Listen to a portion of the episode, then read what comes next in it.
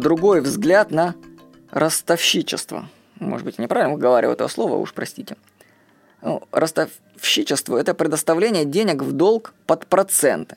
Есть мнение, что это форма зла, ее нужно искоренить. Типа брать с людей процент за пользование деньгами нельзя ни в коем случае. Я вам скажу, что я не согласен с этим, категорически. Вот я, например, скажу, сижу, никого не трогаю. А ко мне идут паломники из друзей и родственников и говорят мне, Вовка, а займи нам 100 тысяч 50 миллионов на машину, квартиру, ремонт.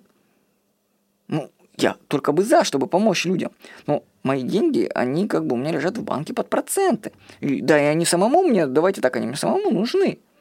А если я их займу кому-то без процентов, это значит вынуть эти деньги из моего кармана и подарить просто. Ну, проценты я беру, если просто так отдавать, это я их просто дарю людям деньги. Ну, ладно, ладно, друзьям, родственникам на благое дело занять само собой. Но понимаете, когда у человека нет денег, а он меняет машину за 600 тысяч на джип за миллион, это грех потворствовать таким желаниям, грех.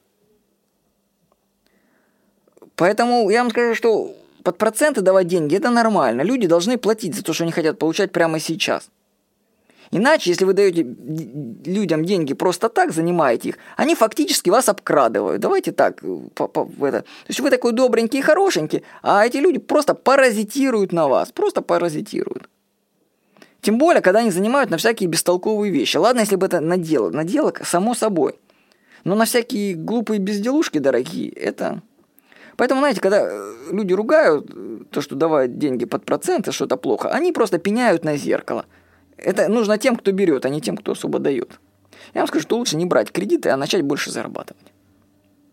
С вами был Владимир Никонов.